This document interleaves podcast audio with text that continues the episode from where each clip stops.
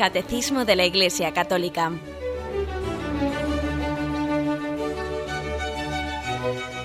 Un programa dirigido por Monseñor José Ignacio Munilla, Obispo de San Sebastián.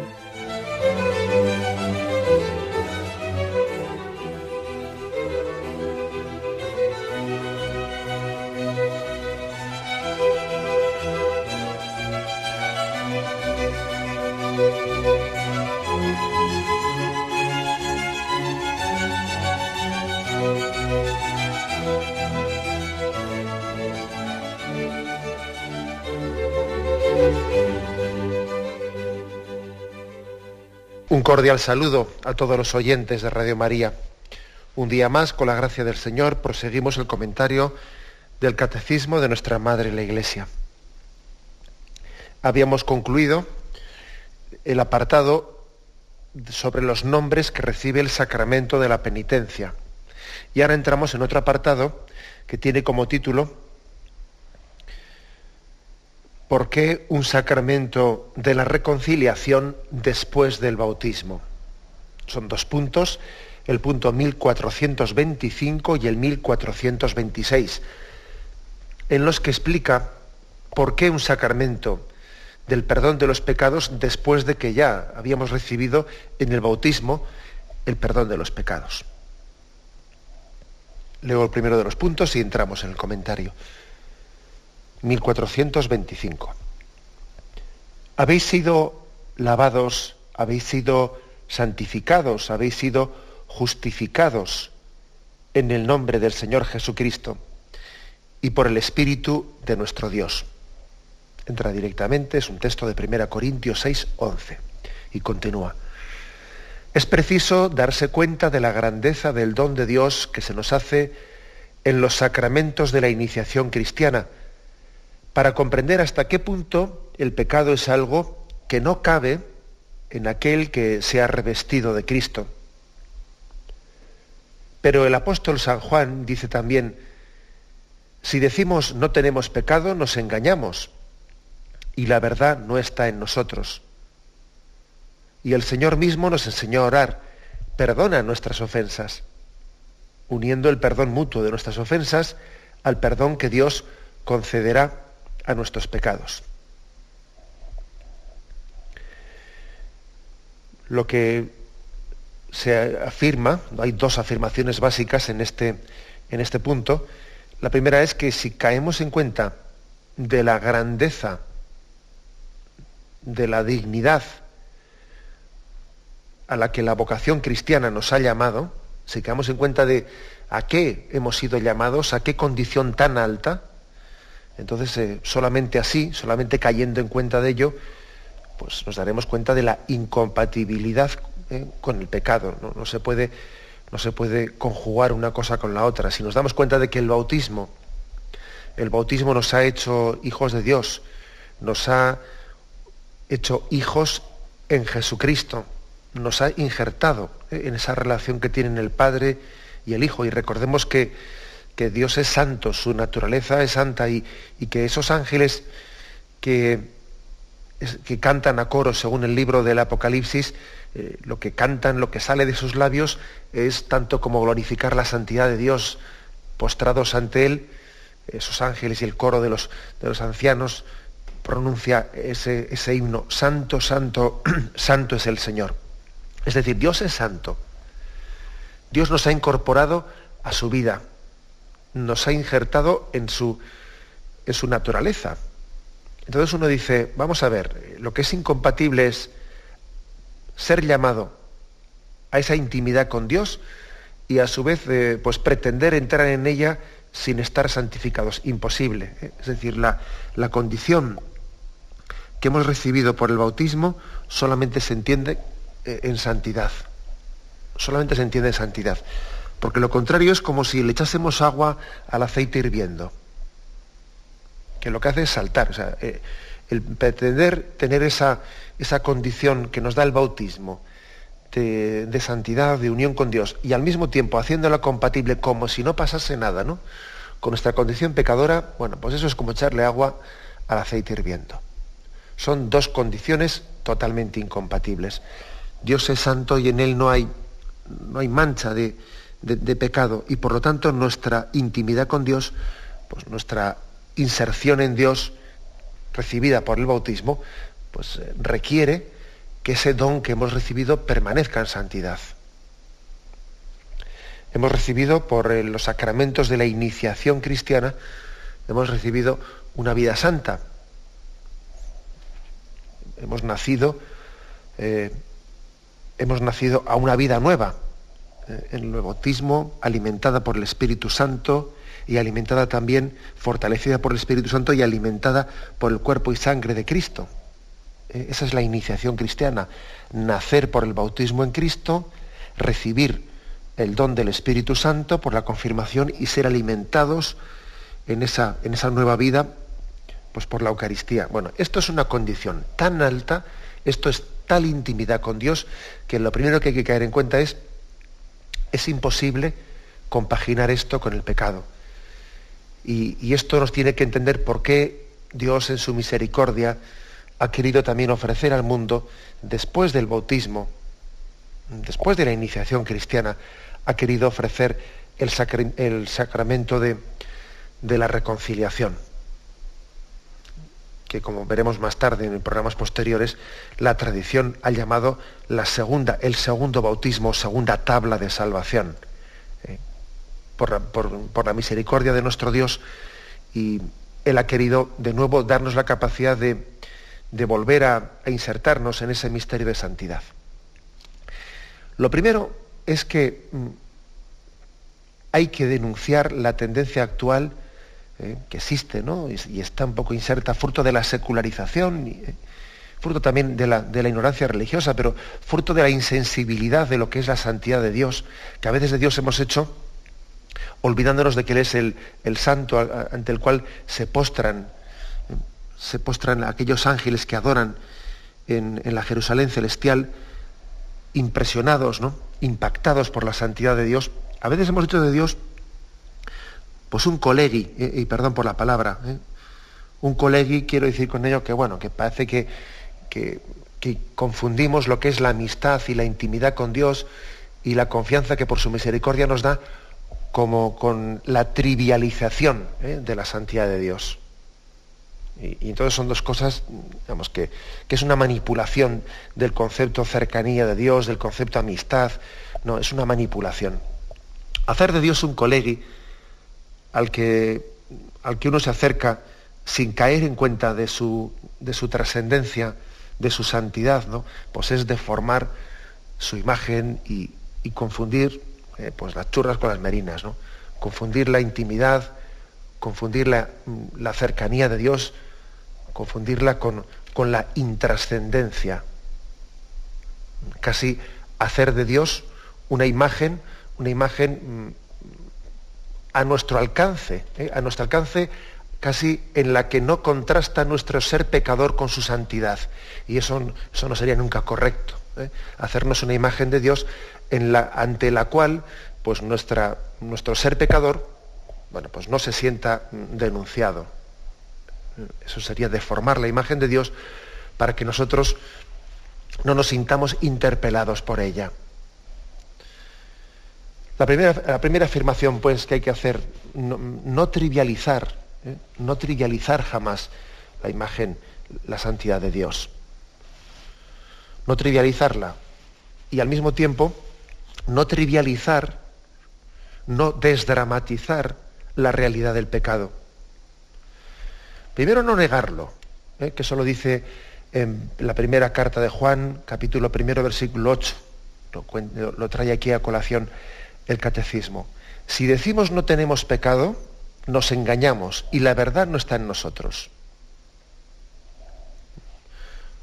Primeramente hay que denunciar la tendencia a, a negar, sencillamente a negar el pecado. Quien niega el pecado, pues está en primer lugar haciendo que Jesucristo, la redención de Jesucristo, sea innecesaria para él, como si eh, eso que Jesús ha hecho de entregar su vida por nuestra salvación, por el perdón de los pecados, eh, ese drama ese drama de la redención, ese drama en el que el Padre entrega al Hijo por el perdón de nuestros pecados y el Hijo eh, entrega voluntariamente su vida a la cruz, bueno, pues todo ese drama es innecesario para quien niega el pecado en su vida.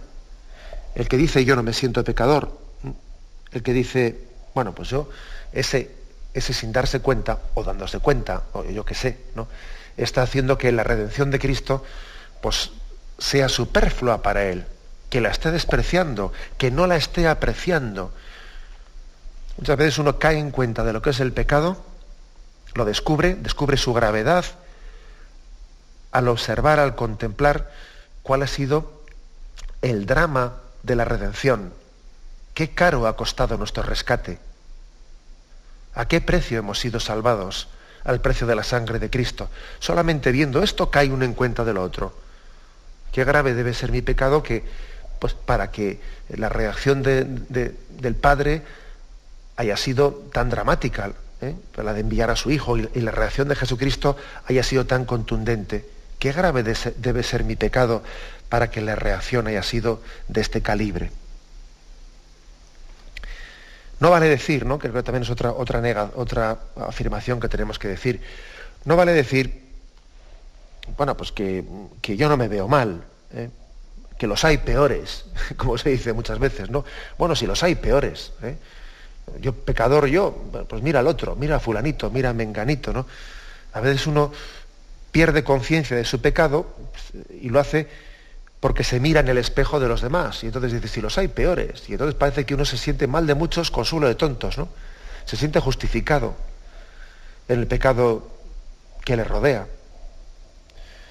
Pero claro, eh, es un error hacer de los demás, del pecado de los demás, mi espejo. El pecado de los demás no puede ser un espejo en el que yo me mire y entonces me sienta justificado. La Iglesia nos ha puesto el espejo de los santos para que nos miremos en ellos. El pecado de los demás no puede ser un espejo en el que yo me mire y hasta me sienta guapo mirándome en ese espejo. Ese espejo es la vida de los santos que no es sino reflejo de la santidad de Dios. Dios es nuestro espejo reflejado en la santidad de María, en la santidad de los santos. Esa tendencia tan infantil, ¿eh? tan infantil a sentirse justificado por los demás, bueno, pues a veces nos reímos de ella los mayores, pero nosotros volvemos a caer en la misma piedra que los pequeños, ¿no? Eso que hacen los pequeños, que cuando les, hablas de cualquier cosa, enseguida te dicen, pues uno de mi clase, pues en mi clase hay uno, y enseguida están eh, los niños remitiéndose a alguien que en su clase pues, ha hecho una cosa mal hecha, ha hecho una cosa fea, o dice una palabrota. Los niños, bueno, tienen esa tendencia siempre a verse en el espejo de los demás, pero es que en ellos será más comprensible, pero es que nosotros hacemos lo mismo. ¿Mm? Hacemos lo mismo. También hay otra forma de, excusarse, ¿no? otra, otra, otro recurso frecuente, otro error frecuente para no caer en cuenta del propio pecado, para negar ¿no? el propio pecado. Muchas veces se dice, bueno, yo, yo no he querido ofender a Dios, yo no pretendía ofenderle a Dios. O sea, si yo he hecho eso, lo he hecho pues, de una manera intrascendente, ¿no? Yo no pretendía ofenderle, yo no pretendía...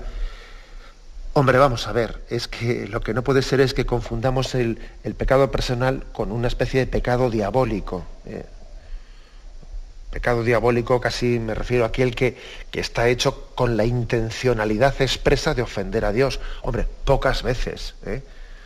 Se puede llegar a hacer un pecado con la intencionalidad directa, inmediata de yo quiero hacer esto por ofender a Dios. Hombre, es que eso no es así. El pecado, para que, para que un acto sea pecado, no, es necesario que tenga ese grado tan grande de, maldad, ¿eh? sino que, según uno ve, por ejemplo, reflejada en la parábola del hijo pródigo, el hijo marchó de casa del padre no con la intención de ofender al padre, Ahora bien, eh, lo, hizo pues, pues, por buscar su supuesta felicidad, ¿no? Pero él lo hizo no por ofender al Padre, pero lo hizo sabiendo que ofendía al Padre haciendo eso. En esa búsqueda egoísta de su felicidad, ¿no? O de su placer, en esa búsqueda egoísta de placer, él sabía que ofendía al Padre. Por lo tanto, desenmascaremos ese, ese error tan grande, ¿no? E, ese error tan burdo de quien dice pecado, si yo no quiero ofender a Dios, eso no. Pero hombre, si no se trata de que quieras ofenderle, es que tú sabes que viviendo de esa forma tu padre está ofendido. Tú sabes que, que apartando de, esa forma de su camino, tu padre siente la ofensa de que, de que es despreciado. Lo cual no, no neguemos el pecado, casi diciendo que únicamente pudiera ser pecado cuando un hombre hace una opción pues explícita y voluntaria y directa de, obrar cuasi diabólicamente para ofender a Dios, porque es que eso, claro, si afirmar eso había que ser un demonio, un demonio en persona, ¿no? Y, el que no lo fuese, pues nunca tendría pecado, siempre tendría excusa. Cuidado pues con, con negar el pecado, ¿no? Porque dice Primera de San Juan, si decimos no tenemos pecado, nos engañamos y la verdad está en nosotros. Si quieres mentirte a ti mismo, pues que sepas que te estás mintiendo a ti mismo únicamente, pero, pero la verdad, de, la, verdad queda patente ¿no? ante Dios. Tu, pecado está patente ante Dios. No puedes, no puede, ante Él no cabe el engaño y sería triste sería que tuviésemos la capacidad de autoengañarnos, eh, negando esa realidad. Pero es más, no insisto en que, en que el hombre tiene tiene la capacidad de trivializar, ¿eh? trivializar el, pecado, a, veces negándolo y a veces diciendo, bueno, pues es que si es que es humano, ¿eh? es una cosa humana. Y decir que de humanos es el pecar, etcétera, pues es que parece que es quitarle importancia a la cosa. Y aparte que literalmente hablando hay que decir que, no es verdad. ¿eh? No es verdad eso de que el pecado es humano. Hombre, los humanos hemos pecado, pero pero no forma parte de, la vocación con la que Dios ha creado, ha llamado la dignidad del hombre el pecar. De hecho, fijaros cuando decimos el Señor Jesús, ¿no? Se hizo, se hizo semejante a nosotros en todo menos en el pecado. Y entonces uno podría decir, bueno, pues entonces no, no es hombre del todo, ¿no? Porque si Jesús se hizo semejante a nosotros en todo menos en el pecado, entonces hay algo humano que Jesús no ha compartido con nosotros, que es el pecado. Pues no, Señor, porque es que el pecado no es humano, es infrahumano, que es distinto. ¿Eh? Claro, la vocación con la que Dios ha creado al hombre no, es para pecar. Para, para saber lo que es ser hombre, para eso no hace falta pecar. Jesús ha querido experimentar la tentación. Jesús ha querido experimentar también la debilidad de la condición humana, pero no el pecado, porque el pecado, eso de que para ser hombre, ¿no? Hay que saber lo que es el pecado, eso es, mentira. Es mentira. pecar no es ser más hombre, es ser menos hombre. ¿Eh? Digo esto porque es que sin darnos cuenta a veces, pues utilizamos algunas expresiones, las hacemos nuestras indebidamente. Eso de que el pecado es humano, eso hay que matizarlo mucho. Que los humanos hemos pecado, sí, pero que para saber lo que es la condición humana y para ser hombre, auténticamente hombre, uno tiene que haber pecado, eso es mentira totalmente, claro. El verdadero hombre, el hombre más, el, único hombre que, ha experimentado, o sea, que, que ha mantenido la dignidad de lo que es la condición humana, pues ha sido Jesucristo. Y la Virgen María, ¿no? Que fueron los únicos dos que no tuvieron pecado. Luego, pecar no es ser más hombre, es ser menos hombre. Digo esto, eh, digo esto para, denunciar y para, para desenmascarar ¿no? esa especie de trivialización, de quitarle importancia pues, al hecho del pecado. ¿no? Dice, bueno, si es que esto es de, humanos es pecar. Bueno, pues somos así, ¿qué se le va a hacer? No, no pues somos así, ¿qué se le va a hacer? Pues, pues esa es una salida, una salida, pues que es una tentación en sí misma, ¿eh? pensar de esa forma pensar de esa forma y tener un deseo de santidad, pues es incompatible. A ver cómo se va a tener un deseo de santidad y un deseo de, de, ser otro Cristo en nuestra vida y dejarnos mover por el Espíritu Santo si uno dice, bueno, pues si es que eh, hay que aceptarnos como somos y el pecado es humano y, y ya está, ¿no? Hay que denunciar eso porque es que si Dios nos ama, Él quiere que seamos santos. Si Dios es omnipotente, Él puede hacerlo, Él puede santificarnos. Pues luego, si unimos el puede al quiere, de ahí tenemos una, pues una consecuencia muy clara. ¿eh? Como Dios que es, puede hacernos santos. Como Padre que es, quiere que seamos santos. Bueno, pues entonces la consecuencia está bastante clara. Eh, él ha querido libremente por su misericordia, pero Él ha querido darnos un camino de santificación, de purificación.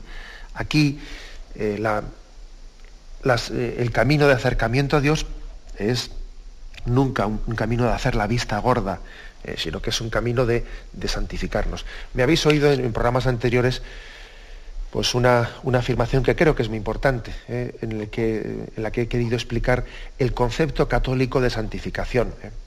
Y decía que para nosotros, el que Cristo nos redima, el que Cristo nos justifique, no podemos entenderlo nunca como que haga la vista gorda. ¿eh? Hacer la vista gorda, pues eh, la justificación sería un poco como que nos tape, que tape nuestros pecados, ¿no? que, sea un poco como el eh, no mires nuestros pecados en el sentido de que em, a la mira para otro lado y pasa para adelante. ¿no? Es un, un concepto de justificación pues un tanto extrínseca a nosotros. Eh, creo que este no es el concepto católico. Lutero, eh, Lutero llegó a formular y poner, eh, poner, un ejemplo muy gráfico que, pues que creo que merece la pena significarlo y traerlo a corazón aquí para que nos demos cuenta de cuál es nuestra esperanza. Lutero decía que la justificación pues es, es, representable en el siguiente ejemplo. Decía, somos como un montón de estiércol que está en medio del campo y la misericordia de Dios es como, como esa nieve que cae y tapa el montón de estiércol y es capaz de tapar por la misericordia de Dios pues el pecado que está debajo de, ese estiércol. Entonces, claro, es muy tentador pensar así. Entonces, ¿en qué consiste la justificación? En que Dios tapa nuestro pecado. El concilio de Trento, frente a esta concepción, reaccionó y dijo, no, no, ser justificados no es que Dios tape tu pecado, ¿no? Por su misericordia. Es que Dios te cambia, es que Dios cambia tu estiércol y te hace, y te hace hombre nuevo. Ya no es únicamente que se trate de un, em, de una justificación extrínseca, sino una justificación intrínseca en el sentido de que Dios me hace nuevo. Dios no solo me justifica, es que me justifica santificándome, me hace santo no solo, me, no solo tapa mi pecado, ¿eh? no solo tapa, Dios me cambia por dentro.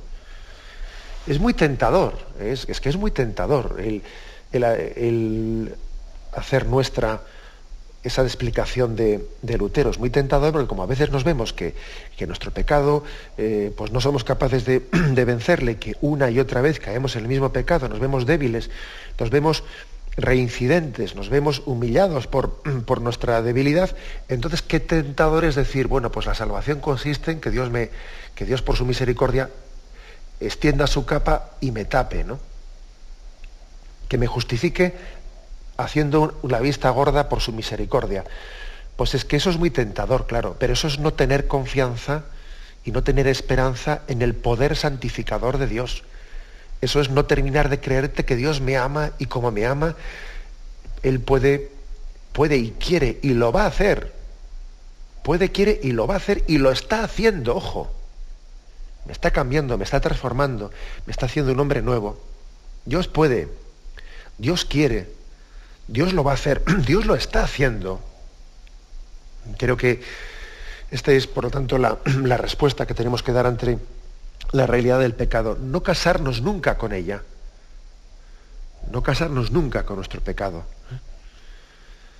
Es verdad que tenemos que, convivir con una condición pecadora, pero sin hacer nunca las paces con ella. Llevando a cabo pues, un, un delicado equilibrio. Es, mira, no perder la paz con tu pecado, pero no hacer nunca las paces con él. No perder nunca la paz porque la batalla es larga. Y si me veo hoy caído y me veo hoy débil, pues claro, sería un error perder la paz y desesperarse, ¿no? No perder la paz, pero no hacer nunca las paces.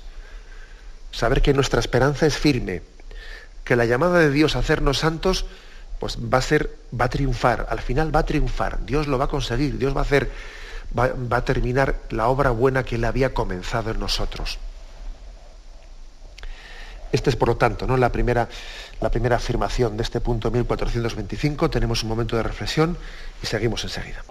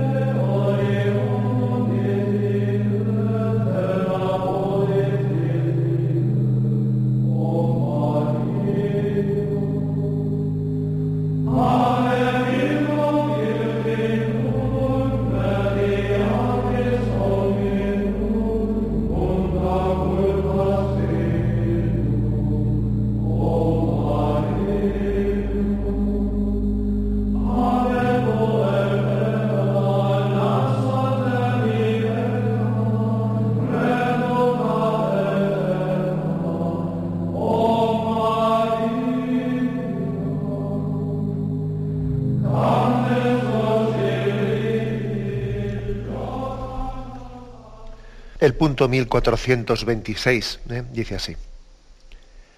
La conversión a Cristo, el nuevo nacimiento por el bautismo, el don del Espíritu Santo, el cuerpo y la sangre de Cristo resucitados como alimento nos han hecho santos e inmaculados ante Él. Como la Iglesia misma, esposa de Cristo, es santa e inmaculada ante Él. Sin embargo, la vida nueva, recibida en la iniciación cristiana no suprimió la fragilidad y la debilidad de la naturaleza humana, ni la inclinación al pecado que la tradición llama concupiscencia, y que permanecen los bautizados a fin de que sirva de prueba en ellos en el combate de la vida cristiana, ayudados por la gracia de Dios. Esta lucha es la de la conversión, con miras a la santidad y la vida eterna a la que el Señor no cesa de llamarnos.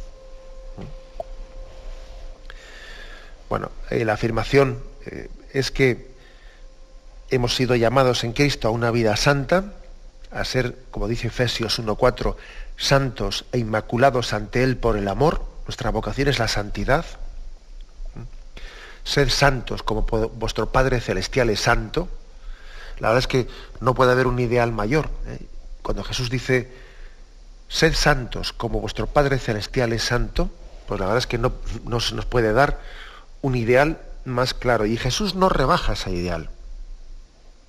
Es que eso es lo curioso, que Jesús es capaz de compaginar su misericordia hacia los pecadores sin rebajar ni una pizca de la santidad, del, del, ideal de la santidad. Jesús es el que dijo a la mujer, nadie, a la mujer pecadora, nadie te ha condenado, mujer. Nadie, Señor. Pues tampoco yo te condeno. Vete y no peques más eso es lo grandioso de Jesús, que compagina la, la, misericordia con el pecador, pues con mantener bien alto y con no ceder ni un milímetro en el, en el listón de ese objetivo nuestro de la santidad. Porque muchas veces nosotros confundimos una cosa con la otra.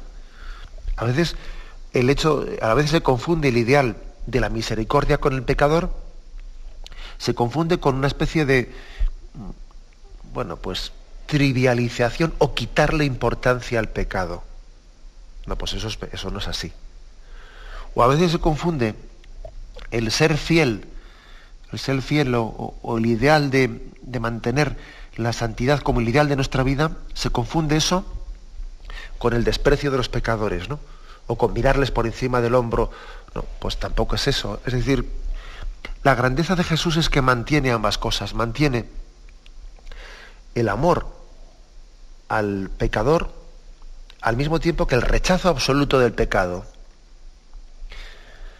¿Y eso cómo se puede hacer? Pues es que pues únicamente se entiende en Jesucristo, esas dos cosas. ¿eh? Él nos ha llamado a ser santos e inmaculados por el amor. Y sin embargo, aquí viene una afirmación importante de este punto del catecismo, sin embargo, eso no quiere decir pues esos sacramentos que nos han purificado, que nos han lavado, que nos han injertado en Cristo, que nos han llamado a una vida santa, eso no quiere decir que se haya suprimido la fragilidad y la debilidad de la naturaleza humana, que en sí misma no es pecado, ¿eh? esa inclinación, eso que decimos la carne es débil, ¿eh? esa tendencia de, nuestra carne a la debilidad, que, parece que siempre estamos inclinados a, pues a, lo que puede ser eh, la comodidad, el placer, el prestigio, pues de alguna manera como, como criterio, como, como tentación continua, ¿no? Que, que estar reflejando la debilidad nuestra. Pero ojo, es, eso en sí mismo, tener esa tendencia, no es pecado. Es verdad que ha quedado en nosotros como influjo del pecado, pero en sí misma no es pecado. Creo que es bueno distinguir estas dos cosas. ¿eh? Nuestra, nuestra condición débil es una cosa y otra cosa es el pecado en sí mismo llevamos un tesoro en vasijas de barro. Llevamos, llevamos, somos portadores de una llamada a ser santos y esa llamada a ser santos pues la, tenemos que compatibilizar pues, pues con un sujeto, un sujeto frágil que somos nosotros. Pero Dios quiere, igual que he dicho antes, que Él eh, compagina de una manera eh, que a veces nos, resulta sorprendente eh, la misericordia con el pecador y a su vez la llamada de decir, vete y no peques más, sed santos como vuestro Padre Celestial es santo, la llamada a la santidad, Él la compagina con la misericordia con el pecador. Bueno, pues lo mismo también, aunque sea eh, otro tema que no es exactamente el mismo, pero de una manera similar, eh, también nosotros compaginamos pues nuestra condición frágil, nuestra condición inclinada inclinada al pecado, pero sí misma la compaginamos con la llamada a la santidad y llevamos un tesoro en una vasija de barro. Aquí se nos recuerda en este punto del catecismo la doctrina católica sobre el tema de la concupiscencia y la fragilidad y debilidad de la naturaleza humana. Se nos ofrecen algunos puntos, porque sabéis que el catecismo, por cierto, por si, por si no lo he dicho otras veces, al margen, al margen del catecismo, pone en números rojos los puntos eh, a los que, en los que está también más explicado eh, la doctrina que en ese punto del catecismo se nos está, se nos está refiriendo. ¿eh? Entonces, aquí se nos ofrecen tres puntos.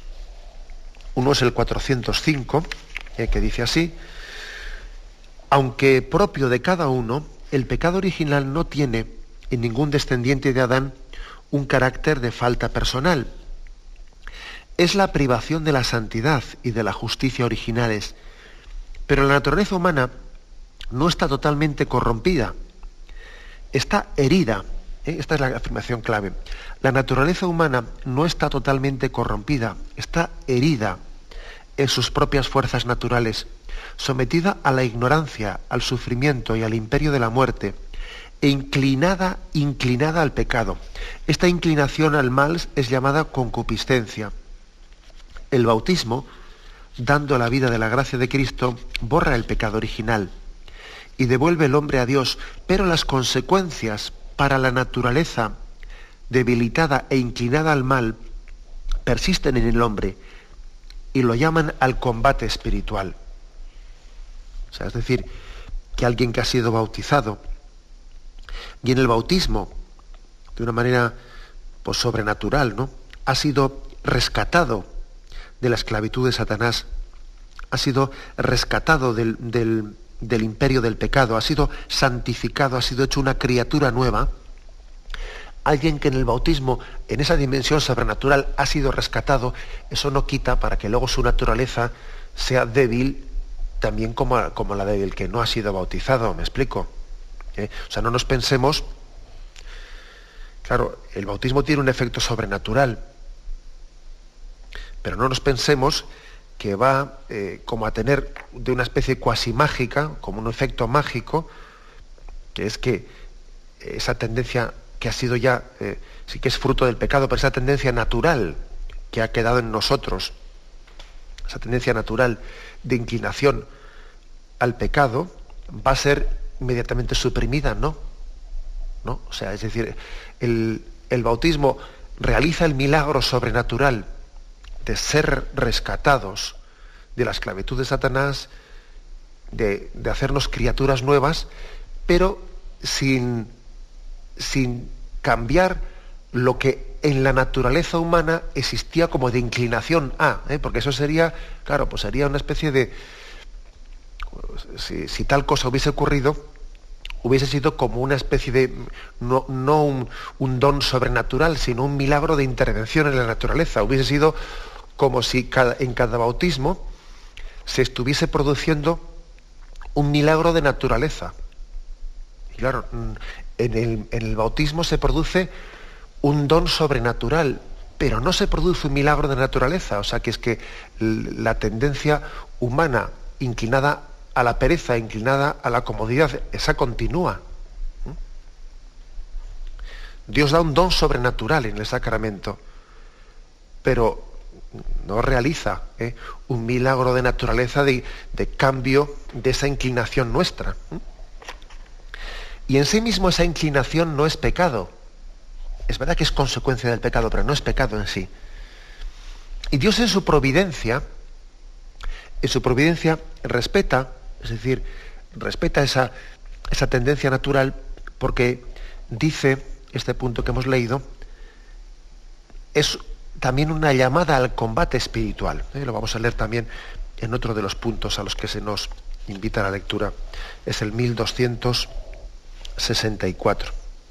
Dice, no obstante, en el bautizado permanecen ciertas consecuencias temporales del pecado, como los sufrimientos, la enfermedad, la muerte, o las fragilidades inherentes a la vida, como las debilidades de carácter, etc así como una inclinación al pecado que la tradición llama concupiscencia. La concupiscencia, dejada para el combate, ¿eh? esto es un, texto del concilio de Trento, la concupiscencia, dejada para el combate, no puede dañar a los que no la consienten y la resisten con coraje por la gracia de Cristo. Antes bien, el que legítimamente luchare, será coronado. Es como si se nos dijese, mira, esa, esa concupiscencia, esa debilidad de tu carne, esa tendencia eh, al mal, Dios quiere servirse de ella para hacer de esta vida como un gimnasio espiritual, como unos ejercicios espirituales en los que tú te, te estés fortaleciendo en la lucha contra el mal o en la lucha contra esa tendencia al mal. Dios hace, como se dice de ese refrán, de la necesidad de virtud. Hacer de la necesidad de virtud, se dice. No te quejes de tu debilidad, sino que en vez de quejarte, ejercítate en el combate contra ella. Si no luchas, no creces. Si no luchas, no maduras. Luego tú piensas que Dios en su providencia ha permitido que esa fragilidad tuya pues, conviva contigo, pues para que tú hagas de, esa situación pues una, eh, un acto, una ocasión de entrega generosa. Luego no te quejes. En vez de quejarte y en vez de perder el tiempo y las, las energías eh, quejándote o justificándote, ejercítate, ejercítate. Eh, San Agustín explicando, y muchos santos padres también, explicando las tentaciones de Cristo en el, desierto, hablando de cómo, de cómo Cristo ha querido dejarse tentar, etc., extraen de ello una, una mm, conclusión para nosotros.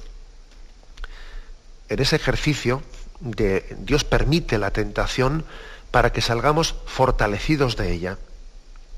Dios le permite al tentador acercarse a nosotros porque Él en su providencia confía que eso sea una ocasión de, ejercicio, de ejercitarse, es así. La virtud no se desarrolla si no se rema en contra de corriente. Si uno siempre rema a favor de corriente, pues no, ejercitará sus músculos, se dejará arrastrar.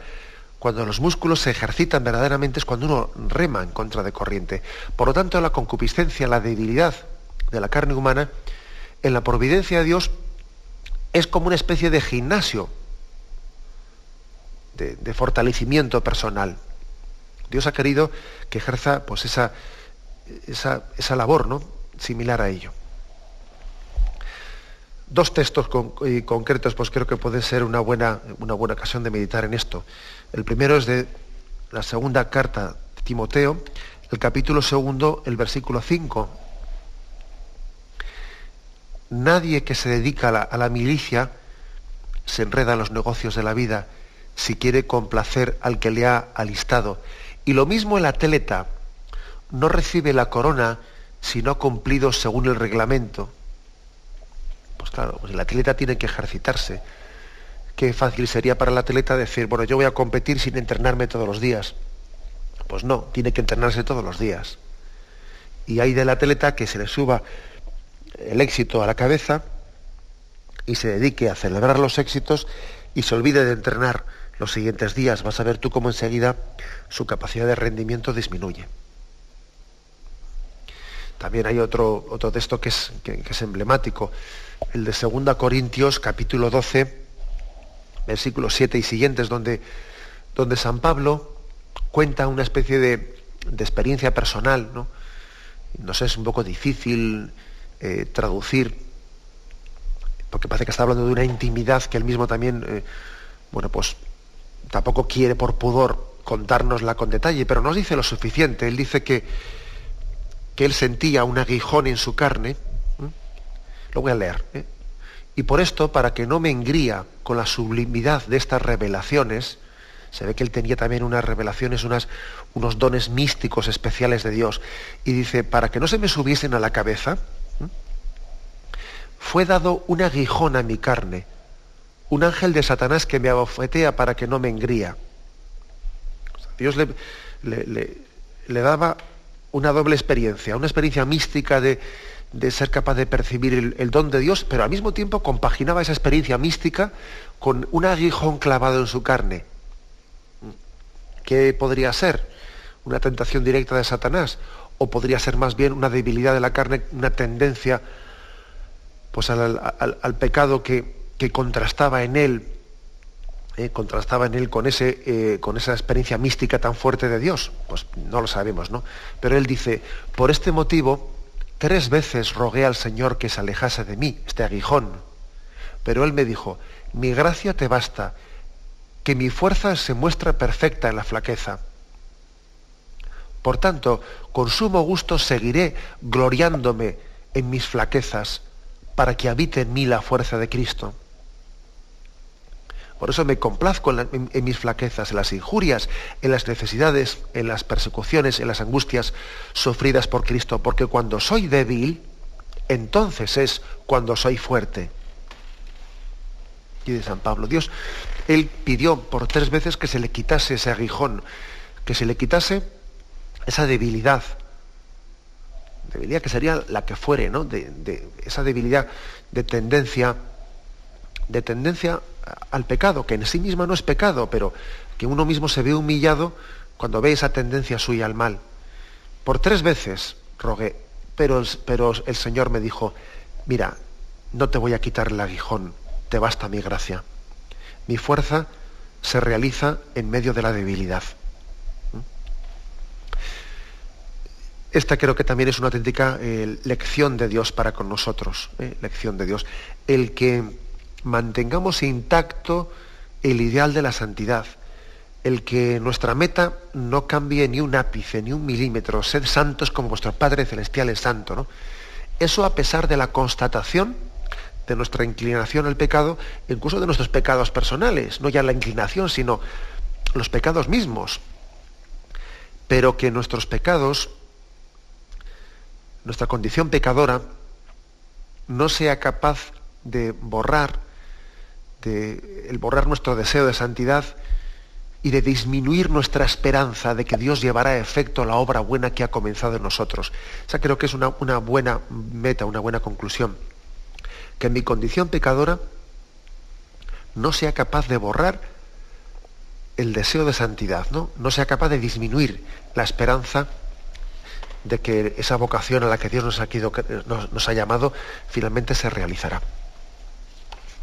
Bueno, pues adelante vamos a, concluir de esta forma la explicación de estos dos puntos del, del catecismo de hoy, que han sido el punto 1425-1426, que tenían como título ¿Por qué un sacramento de la reconciliación después del bautismo?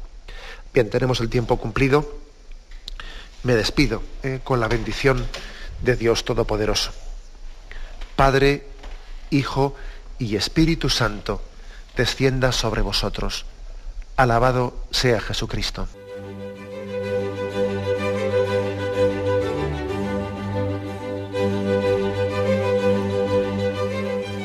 Finaliza el Catecismo de la Iglesia Católica, un programa dirigido por Monseñor José Ignacio Munilla, obispo de San Sebastián.